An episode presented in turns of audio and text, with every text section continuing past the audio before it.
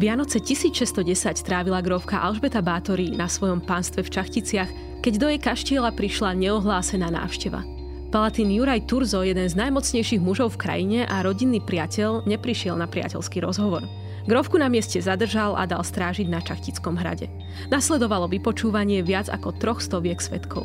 Vyšetrovanie dospelo k záveru, že Bátory a jej pomocníci mučili a zavraždili niekoľko stoviek mladých žien. Súd s grovkou Bátory sa nikdy neuskutočnil. Grovka zomiera v domácom väzení o 4 roky neskôr. Život a smrť grovky Bátory je už niekoľko desaťročí suverénne najpopulárnejším historickým námetom mnohých viac, ale často menej umeleckých spracovaní. Román Čachtická pani od Joža Nižňanského je historicky najpredávanejším románom na Slovensku. Drvivá väčšina popularizujúcich a populárnych spracovaní života a smrti Alžbety Bátory pracuje s veľmi redukcionistickým príbehom masovej vrahine. Celý život Grovky má jeden smer a cieľ. Organizovanie a vykonávanie vražd nevinných mladých dievčat zväčša slúžok. V nasledujúcich minútach sa vám s našou dnešnou hostkou pokúsime predostrieť komplexnejší, informovanejší príbeh. Totiž, ak sa na život Alžbety Bátory budeme pozerať len ako na príbeh vzostupu a pádu vrahine, strácame šancu dozvedieť sa cez jej príbeh viac o živote žien na našom území na prelome stredoveku a novoveku a celkovo celý komplexný príbeh života Alžbety Bátory. Na grovku Bátory sa teda pozrieme z viacerých perspektív a pokúsime sa zasadiť jej život do dobového kontextu. Budeme hovoriť o politickom kontexte, ale najmä o každodennom živote a o myšlienkovom svete šlachtických žien na prelome uhorského stredoveku a novoveku o vzdelávaní, manželstve, materstve, liečiteľstve či čarodeníctve. Príbeh Grovky podkryjeme nielen cez záznamy z vyšetrovania a súdu, ale pôjdeme na jej dvor a na Grovku sa pozrieme cez optiku jej služobníctva a konkrétnejšie jej slúžok. Moje meno je Agáta Šustová-Drelová a mojou dnešnou hostkou je historička obdobia raného novoveku Tunde Lendelová z Historického ústavu Slovenskej akadémie vied. Autorka a spoluautorka viacerých štúdií a monografie na tému života a smrti Alžbety Bátory, ktoré boli preložené do viacerých jazykov. Doktorka Lendelová bola tiež odbornou poradkyňou filmu Bátory v réžii Juraja Jakubiska.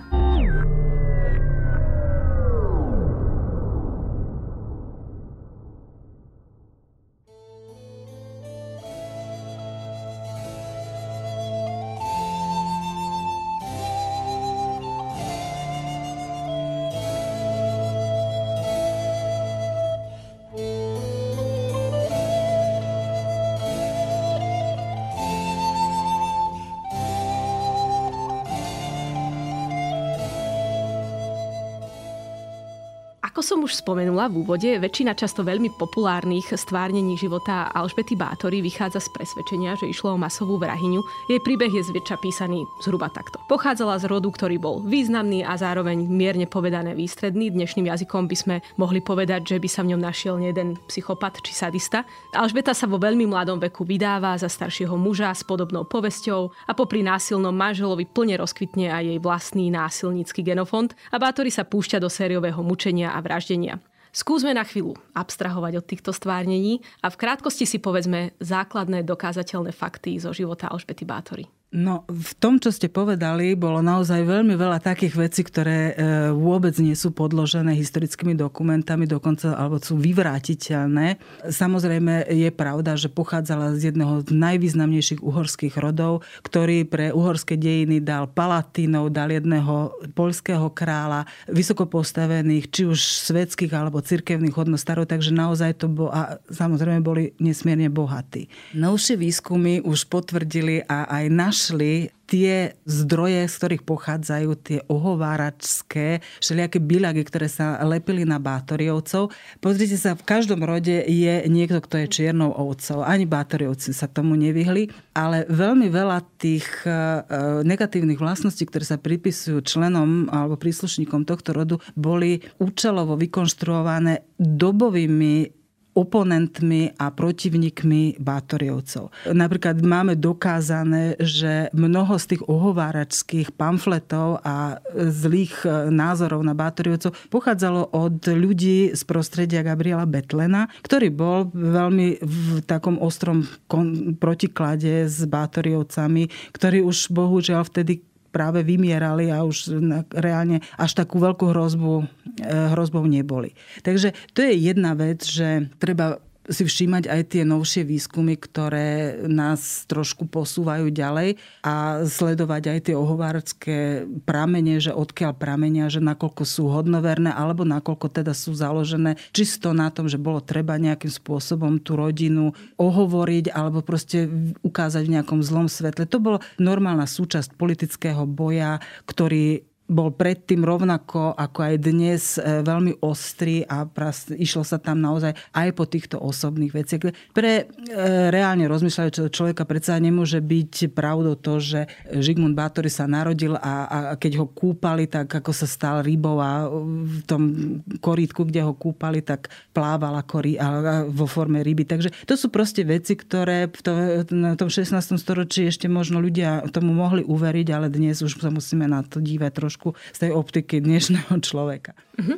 Čiže vlastne máme tu v podstate dve paralelné histórie. Na jednej strane teda históriu dokázateľnú, na prameňoch podložiteľnú históriu rodu Bátory a Alžbety Bátoriovej. Na druhej strane teda vlastne históriu toho mýtu. Áno, legendy. A legendy. Mýtu a legendy. Takže pozrime sa teda na to, že čo, keď abstrahujeme od tohto mýtu, čo nám zostáva zo samotnej Alžbety Bátoriovej. No keď abstrahujeme ten mýtus a tú legendu, tak nám zostane dosť nezaujímavá kostra, pretože naozaj, čo je zaujímavé na Alžbete Bátoriovej, prípadne aj na ostatných členoch tohto rodu, ktorí teda boli nejakým spôsobom takto e, neblaho poznačení, v podstate nám ostane kostra obyčajnej ženy, ktorá sa viac menej úplne stotožnila s ostatnými ženami svojej doby.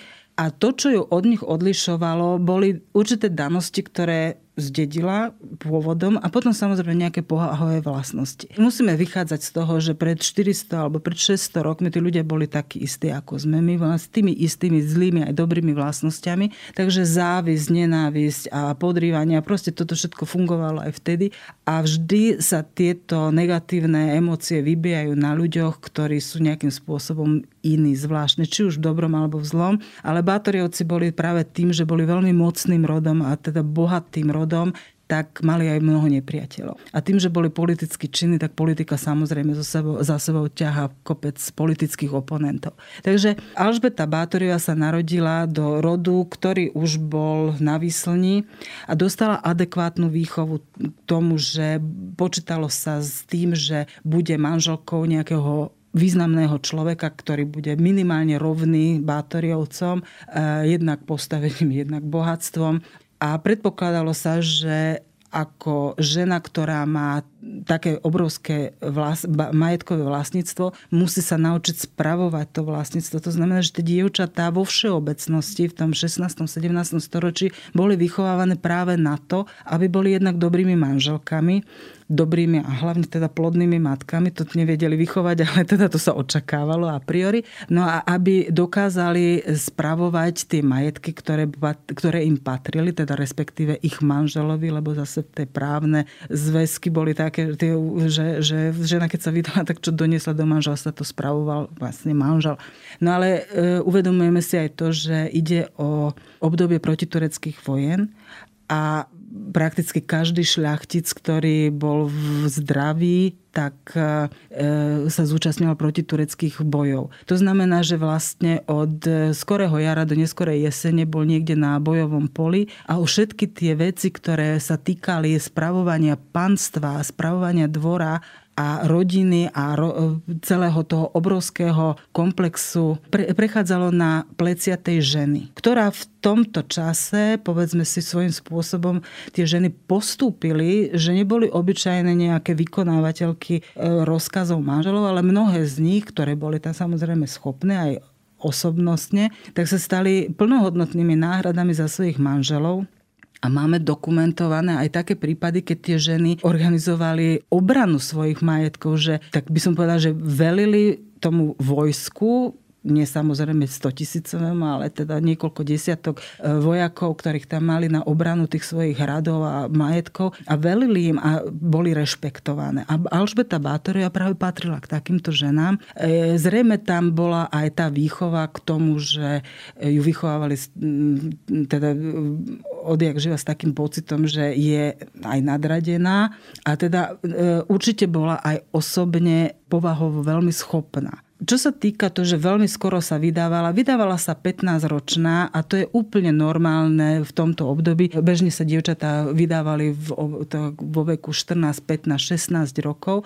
18-19 ročné dievčatá už pomaly vyzerali, že ostanú na oco, takže to je úplne normálne. A nádaždy, František Nádaždy, ktorý bol jej manželom, bol len o 5 rokov starší od nej, takže to myslím si, že je úplne v pohode. E, toto manželstvo dohodli ešte rodičia, obidva dvoch mladých ľudí, ktorí už v čase sobáša ani jeden z tých rodičov nežil, ale tá dohoda platila a teda aj e, sa zobrali. A týmto sobášom sa vlastne zjednotili dva obrovské majetkové komplexy, pretože Nádaždejovci boli samozrejme, František Nádaždy bol synom Palatína, Tomáša Nádaždyho, teda najvyššie postaveného muža v krajine, ktorý a teda po matke mal obrovské kanižajovské e, majetky, takže nádaždejovci boli veľmi, veľmi dobre situovaní.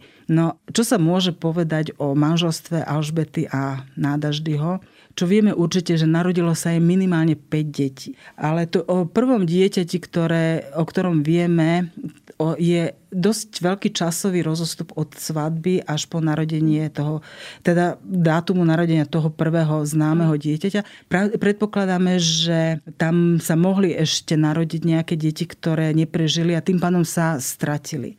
Takže 5 detí bolo určite, z toho 3 ostali nažive, dve céry a syn, a línia tohto syna vlastne pokračuje až dodnes. Zachovalo sa nám, bohužiaľ, na rozdiel od nádaždého rodičov, kde sa zachovala úžasná korešpondencia medzi e, Tomášom Nádažde a Uršulou Kanižajovou. To sú proste listy plné lásky a humoru a cítiť z nich, že medzi tými dvoma ľuďmi bol napriek tomu, tam bol veľký vekový rozdiel, okolo 30 rokov.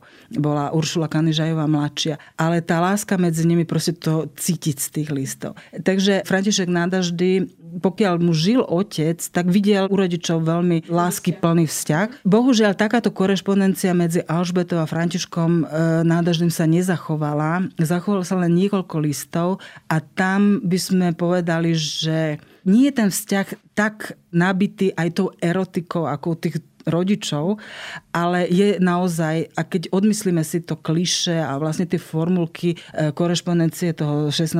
storočia, tak, tak e, vidíme, že ten vzťah bol naozaj veľmi dobrý. Že určite to nebolo o tom, že nádažde prišiel domov a začal mlátiť svoju manželku a teda ju znásilnila. Myslím si, že toto je jedna z tých vecí, ktoré ja by som veľmi spochybnila a to by som e, pokladala za takú jednu z tých legend, ktoré, ktoré vznikli.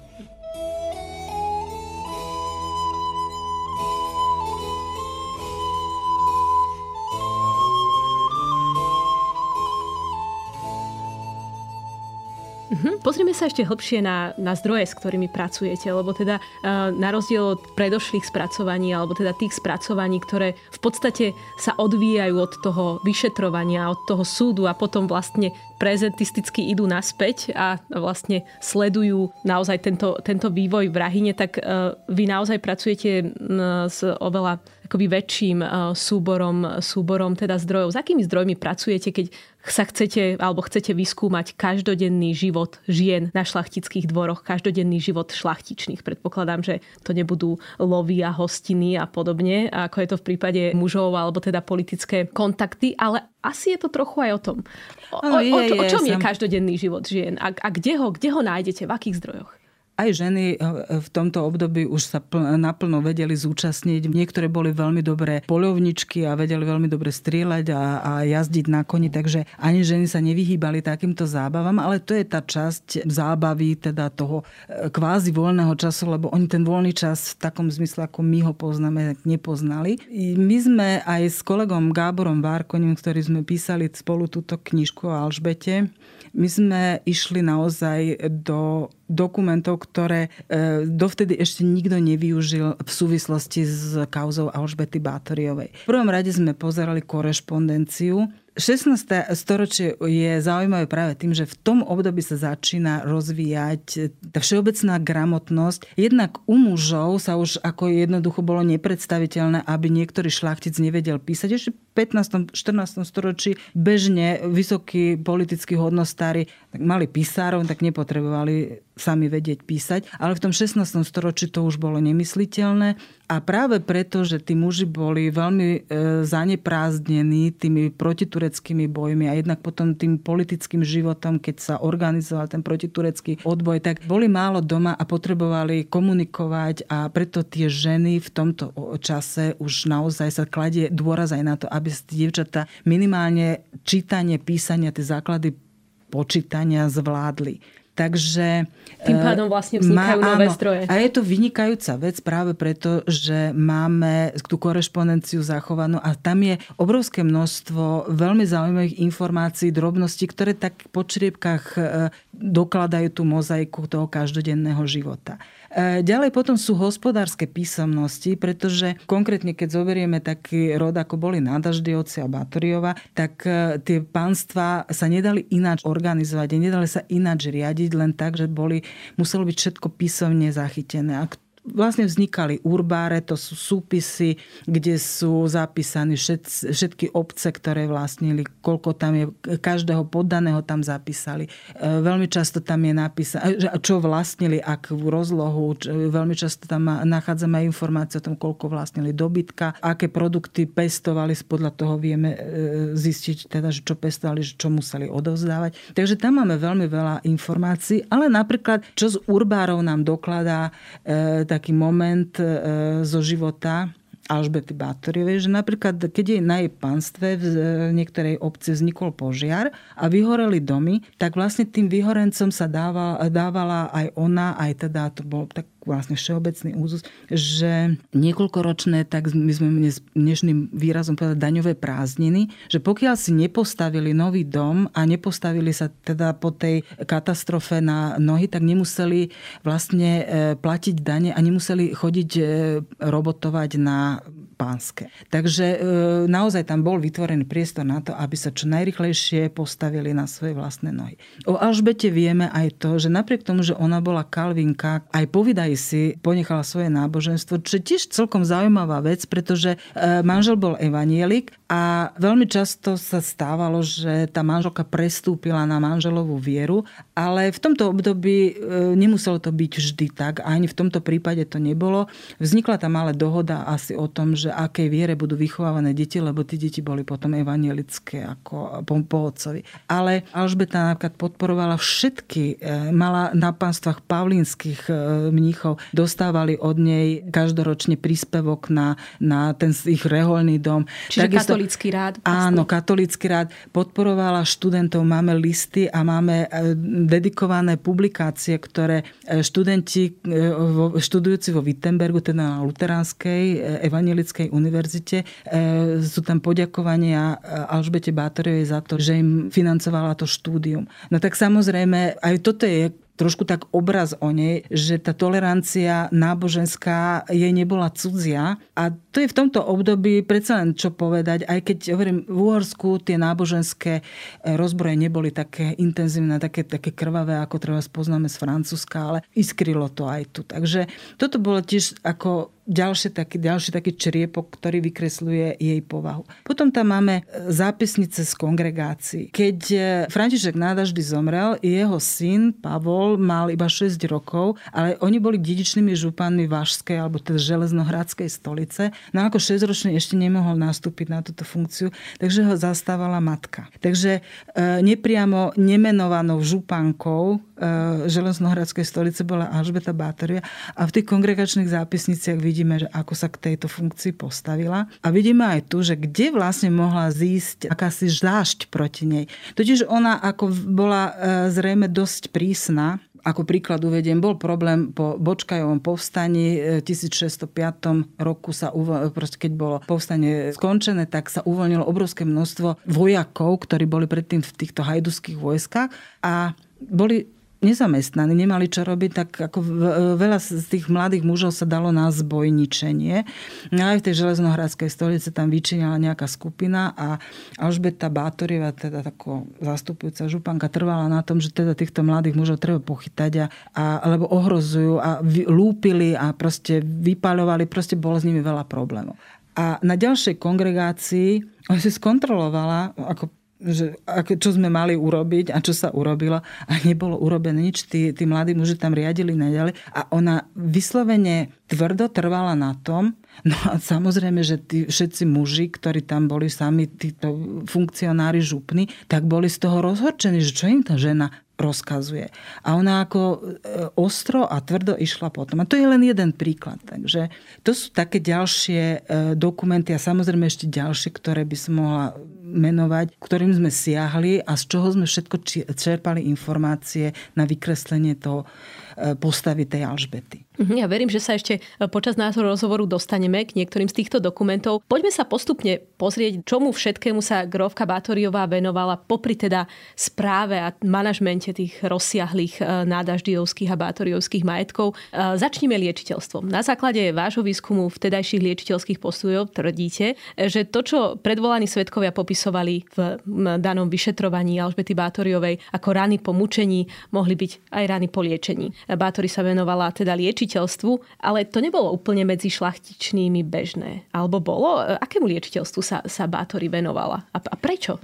Presnejšie by som to tak povedala, že e, liečenie alebo starostlivosť o zdravie v tom období patrilo medzi také základné povinnosti e, žien vo všeobecnosti. A keďže šľachtičné boli hlavou, ženskou hlavou toho pánstva, tak oni mali na starosti nie len vlastnú rodinu a vlastné služobníctvo alebo ten dvor, ale vlastne celé pánstvo. Pretože keď prišla nejaká epidémia, ktorá v tom čase povedzme kiahne alebo mor bol veľmi často cykl cyklicky po 5-7 rokoch objavovalo tak e, bolo treba zorganizovať určité protiopatrenia, e, nejakým spôsobom chrániť oproti epidemických nejakých opatrení. Nemusíme sa nejak veľmi rozširovať, to každý teraz nedávno zažil, tak má to v pamäti.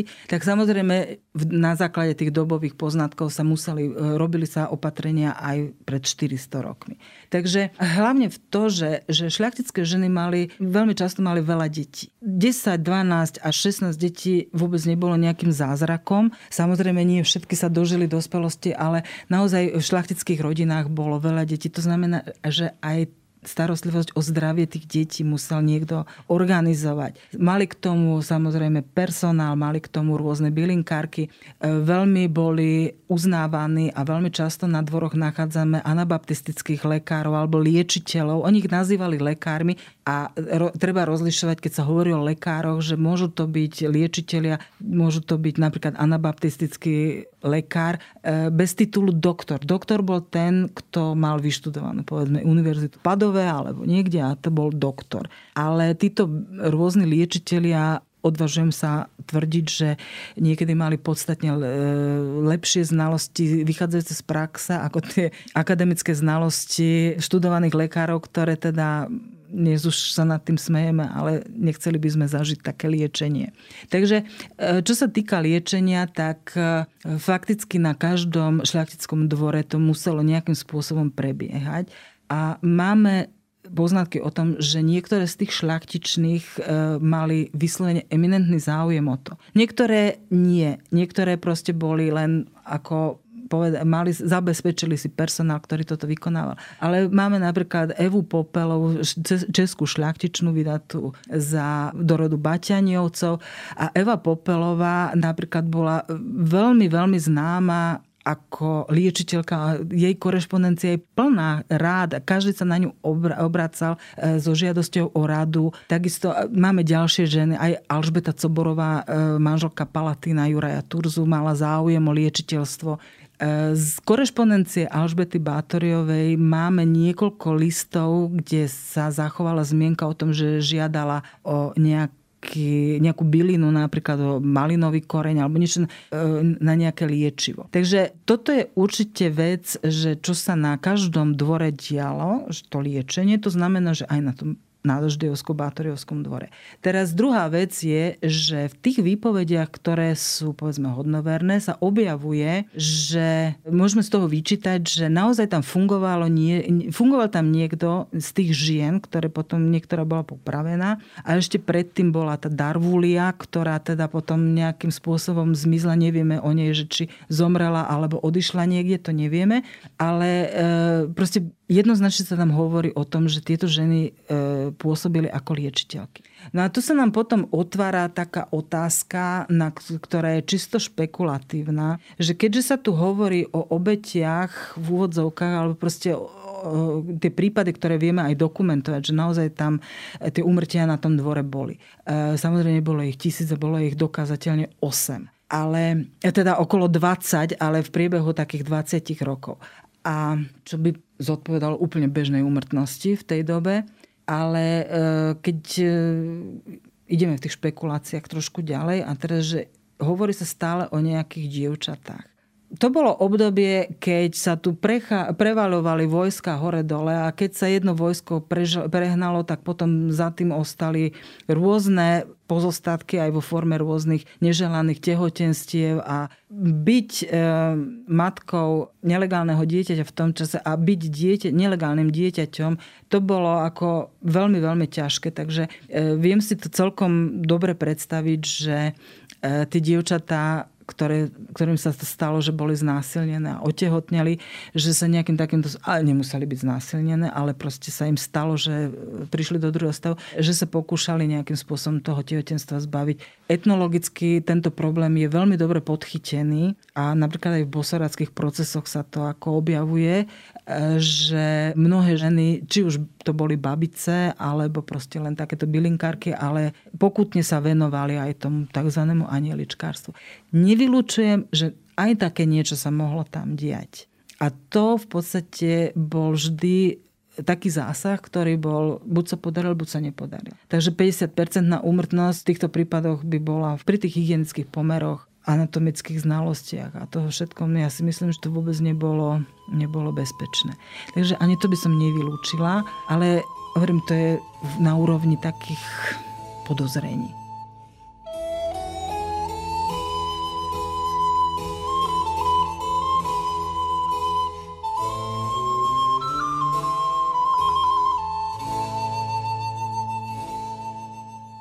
Každom prípade však e, fenomén, ktorý ste spomenuli, teda to bosoráctvo alebo čarodejníctvo, prelom 16. a 17. storočia. Vieme teda, že niektoré zo spolupracovníčok Alžbety Bátoriovej boli teda obvinené z bosoráctva a upálené. Nakoľko sa ten príbeh Alžbety Bátoriovej prelína s týmto fenoménom a, a aj tá smrť? Že nakoľko je tento fenomén rozšírený v tom období? Bosoradstvo to je Uhorsku veľmi zaujímavá otázka, pretože prakticky to začalo vrcholiť až koncom 17. storočia a to najvyššie štádium dosiahlo práve v tých prvých troch desaťročiach 18. storočia, čo už prakticky nikde okrem Polska a Uhorska sa už vlastne nikde tie bosorky neprenasledovali na západe, ale tu áno. Tak by som povedala, že aj v kauze Alžbety Bátore sa objavuje jedna bosorka, je tá Mijavská majernička, ktorá bola teda potom upálená. A existuje list čachtického kazateľa Jana Ponického a to je taký veľmi často citovaný list, ktorý si myslím, že keď si ho niekto dôkladne prečíta, už je aj preložený, aby teda bolo jasné, že o čom tam píše tak ehm, on napríklad e, práve sa pokúšal nejak natiahnuť to bosoradstvo na tú Alžbetu. E, dokonca v takom zmysle, že ona a jej spolupracovničky, a teda tie jej slúžky a plus tá miavská majernička, že čarovali nejak s chlebom e, s vodou, ktorej sa ona okúpala. Na tom z toho urobili chlieb a chceli tým otráviť od panovníka počnúť kdeko. Proste toto tam sa vyskytuje a on tento list napísal z jasnej zášti voči tej kalvinskej pani, ktorá teda vôbec nebola ochotná sa s ním nejakým spôsobom, nesadli si oni dvaja. No a reálny základ, alebo proste to celé, čo on napísal, alebo zrejme tam vieme o tom Ponickom, že bol veľmi problematickou osobnosťou, že bol rozhádaný s každým aj na tom pánstve s, s veriacimi. Evidentne tam ani e, Palatín Turzo alebo tí vyšetrovatelia tomuto listu, ktorý, mal, ktorý sa dnes u mnohých ľudí, ktorí píšu o Alžbete Bátorovej, berú tento list ako, ako nejaký základný fakt. On sa nezahrnul ten list ani do toho trestného spisu, ani toho ponického sa tam nikto nepýta. A vlastne všetky tie tvrdenia, ktoré on tam vzniesol, alebo tie obvinenia, jednoducho ostali bez odozvy. To znamená, že ani doboví, reálne rozmýšľajúci vyšetrovatelia tieto veci vôbec nebrali do úvahy ako niečo reálne, na čom by mohli postaviť tú obžalobu. No a potom v súvislosti s týmto vyšetrovaním a je, je, čo je najdôležitejšie, že už ste spomínali, že vyše 300 svetkov tam vypovedalo. Ale bol pripravený aj ten materiál, ktorý teda sa dnes používa ako základné východisko pre celú kauzu Alžbety Bátorej. On v podstate je zosumarizovaný taký, teda výpovede tých, tých e, svetkov takzvané, ale tu nikdy neprebehol súd. Bol materiál prichystaný, ale súd nebol. A pritom na ten súd tlačil panovník, na to tlačila uhorská komora, dvorská komora, e, tlačili e, z druhej strany uhorská šlachta, pretože precedensne bola Alžbeta Bátoriva bez súdu, bez predvolania uväznená, čo bolo ako veľmi, veľmi zlý precedens, ktorý si uhorská šľachta nikdy nechcela pripustiť, lebo to, keď sa to raz stalo, tak sa mohol každý obávať, že sa stane inokedy. Takže celá línia toho bosoradstva, čarodejnica v tomto procese, áno, bolo spomenuté, ale vôbec bolo to pustené mimo pozornosti, nebrali to vôbec do úvahy, neprikladali tomu e, reálnu vážnosť. V rozhovoroch so svojimi hostiami sa snažím teda zameriavať aj na prežívanie bežných ľudí. Skúsme sa na Alžbetu Bátory pozrieť akoby z dola, z pohľadu jej služobníctva a vlastne očami jej teda potenciálnych obetí v týchto popularizačných e, stvárneniach, ktoré ju teda mytologizujú. Ako sa slúžilo ženám na šlachtických dvoroch? E, ako sa správala Alžbeta Bátory k služobníctvu? Vymykalo sa jej správanie nejakým spôsobom zo súdobých písaných, nepísaných pravidiel? Ťažko povedať, pretože veľmi veľa tých dokumentov, ktoré by presne popisovali že ten každodenný život na tom dvore, tak nemáme. Ale e, ja si myslím, že v jej prípade bolo jej dosť jasné, že ona bola naozaj veľmi prísna a možno aj perfekcionistka a vyžadovala, aby všetko sa plnilo veľmi presne a veľmi podľa jej prí, príkazov a teda, aby sa vždy dodržiavalo to, čo na, na čas. Takže máme z dokumentov, ale vieme teda o takých príklad, e, prípadoch, keď došlo k niečomu, e, čo môžeme nazvať e, zanedbaním povinnosti alebo zlému vykonaniu povinnosti a vtedy nasledovali tie tresty. A tu musíme zase akože trošku ísť ďalej, ako je ten dvor, alebo proste konkrétne Alžbeta Bátoriva, hovoríme o 16. a 17. storočí, ktoré bolo storočím vojen a krutosti. A vlastne fyzické tresty boli nie, že, že úplne normálnou súčasť, bolo vyžadovanou súčasťou toho života. Uvedome si, že boli tieto tresty či už e, od, teda tresty počnúť s tými najťažšími, teda popravami sa konali verejne a mali slúžiť ako memento pre tých, ktorí by sa nejak e, chceli alebo by sa im stalo, že vykonajú niečo podobné zlé. Takže to bolo e, úplne normálne, že za všetko, čo sa trošku nevydarilo alebo to niekto zanedbal, tak, tak nasledoval trest. A ten trest bol vždy v prvom rade fyzický a až potom boli nejaké ďalšie, povedzme, peňažné tresty. Tie tresty, ktoré máme zdokumentované, ako napríklad popálenie ruky, tak to bol trest, ktorý bol za to, že niekto niečo ukradol. Je tam popísaný trest, že v januári postavila nejakú mladú dievčinu do studených vod váhu a oblievali ju tam studenou vodou. No jednoducho niečo neurobila a to bol trest. To, no, bol, bola zima, tak ako ju nezbili, ale poliali ju tou ľadovou vodou ťažko povedať, že nakoľko to mohlo byť a nemuselo byť príčinou smrti, či zomrela, či nezomrela, alebo proste. Ale e, vlastne prevažná väčšina tých, e, toho, čo konkrétne svetkovia konkrétne videli a opisujú v tých výpovediach, čo musím podotknúť, že tých výpovedí takýchto je veľmi málo, tak e, je tam prevažná väčšina, určite to boli tresty za nieč, nejaké prečiny. Spomenuli ste to aj na začiatku, že teda vlastne naozaj po smrti Alžbety Bátoriovej vlastne začína nová história takéhosi spracúvania alebo prezentovania Alžbety Bátoriovej ako, ako, ako masovej vrahine. Čo teda udržiavalo tento obraz o Alžbete Bátori pri živote nasledovné storočia? Keď sa pozrieme na román Joža Nižňanského, ktorý je teda publikovaný v 60. rokoch počas komunizmu, tam si viem predstaviť, že e, v tom takom oficiálnom komunistickom diskurze dávalo zmysel e, prezentovať príbeh, kde je krutá šlachtičná, teda krutá feudálka, ktorá, ktorá sa teda vyvršuje a ktorá týra úbohých, teda poddaných úbohý pracujúci ľud. Ako to bolo naprieč tými skoršími storočiami? Čo teda udržiava pri živote živote tieto, tieto legendy? Tam je v prvom rade zaujímavé to, že táto legenda o krvavej Alžbete vznikla až vlastne roku 1719. Čiže viac ako 100 rokov vlastne. Viac ako 100 rokov potom, ako ona zomrela. A práve začiatok toho 18. storočia, tam ako bol už veľmi silný ten rekatolizačný vplyv a autorom celej tejto legendy je jezuitský páter Ladislav Turoci, takže týmto je dosť veľa povedané. Ladislav Turoci napísal taký mohli by sme to nazvať dnes Bedekerov Uhorsku, že išiel akože z jednej dediny do druhej a všade opísal to, že je tam kostol, je tam takáto budova, ale proste niečo, čo bolo charakteristické a také, veľmi, také, také najdôležitejšie zaujímavosti z tých jednotlivých obcí a toto prakticky takto prechádza celé Uhorsko, až kým príde do Čachtic a zrazu tam sa rozvinula taká, že tragika história. Úplne to vyčnieva z celej tej knihy alebo z celého toho príbehu, že na niekoľko strán je tam popísané ako Alžbeta Bátoriová, ktorú češe slúžka sa nahneva na slúžku, lebo je poťaha vlasy a tá legenda o tom, jak je facka, krv z nosa, pokožka obelie krásne.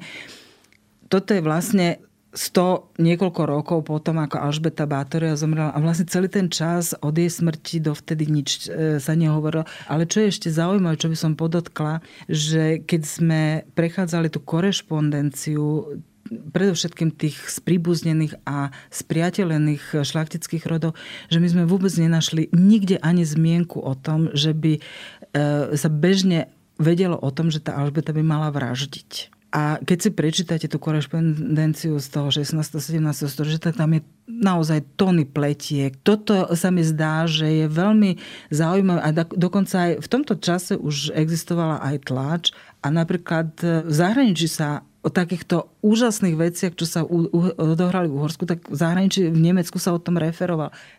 Sa mi zdá úplne čudné, že, že práve o takejto obrovskej kauze, že by dobová tlač bola ticho, dobová korešpondencia nič nevedela, ľudia si o tom nepletkovali. A 100 rokov potom sa zrazu...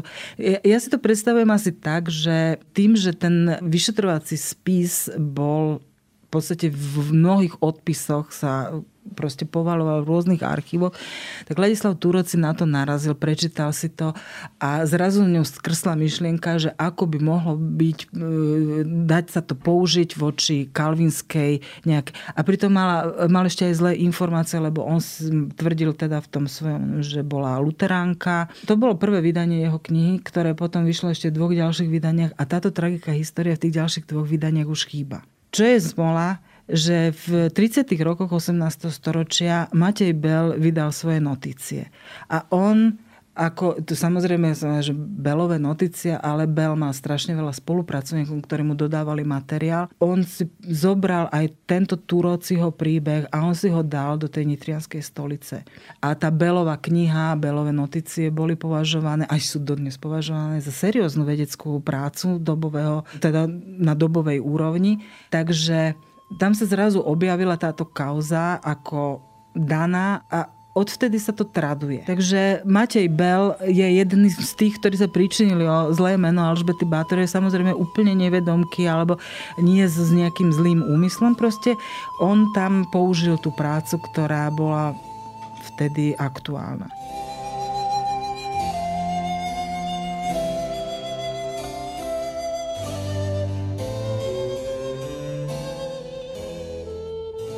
Áno, čiže vlastne, keď si to zhrnieme, tak to, tak to vyzerá tak, že keď sa pozeráme na akoby konkrétne dôkazy o tom, že či Alžbeta vraždila a v rakom rozsahu, tak Skôr e, to teda vyzerá tak, že vlastne absencia akýchkoľvek dôkazov dáva priestor alebo necháva priestor na, na ďalšie fabulácie, ktoré vlastne vznikajú v súvislosti s kontextom, ktorý nesúvisí s Alžbetou Bátoriovou samotnou, ale s ďalšími politickými vývojmi, ktoré, ako ste spomenuli, vlastne vznikajú až 100 rokov e, po smrti Alžbety Bátoriovej. Ten príbeh Alžbety Bátoriovej, tak ako sme ho prerozprávali v tomto podcaste, je v podstate naozaj príbehom bohatým. Mňa veľmi zaujalo to, čo ste hovorili o tom, ako spravovala majetky, o tom, ako sa zasadila za náboženskú toleranciu. Toto všetko sú čriepky e, príbehu, toto všetko sú čiastky toho kaleidoskopu, ktoré e, z akéhokoľvek e, hororového popularizačného spracovania Alžbety Bátoriovej vypadnú a tým pádom vlastne naozaj tá šanca dozvedieť sa prostredníctvom životu Alžbety Bátoriovej aj o iných ženách, o iných šlachtičných a celkovo o živote šlachty, ale aj poddaných na prelome 16. a 17. storočia sa rapidne zužuje. Doktorka Lendelová, ďakujem vám veľmi pekne za rozhovor.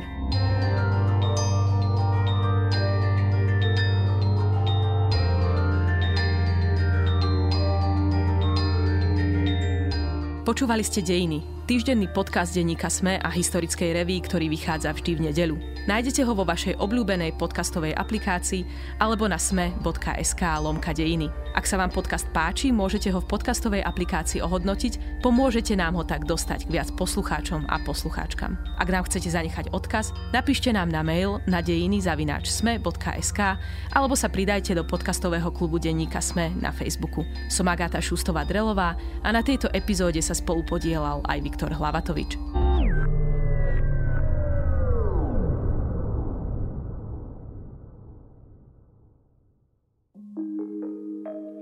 Volám sa Barbara Mareková a v denníku ZME pre vás pripravujem podcast Ľudskosť, kde sa rozprávame o mentálnom zdraví, lebo každý si v živote niečím prechádzame a ja verím, že nám pomáha o tom hovoriť, aby sme nezabudli, kto naozaj sme pod všetkými rolami, ktoré v živote máme. Podcast Ľudskosť vychádza každý štvrtok a nájdete ho vo všetkých podcastových aplikáciách.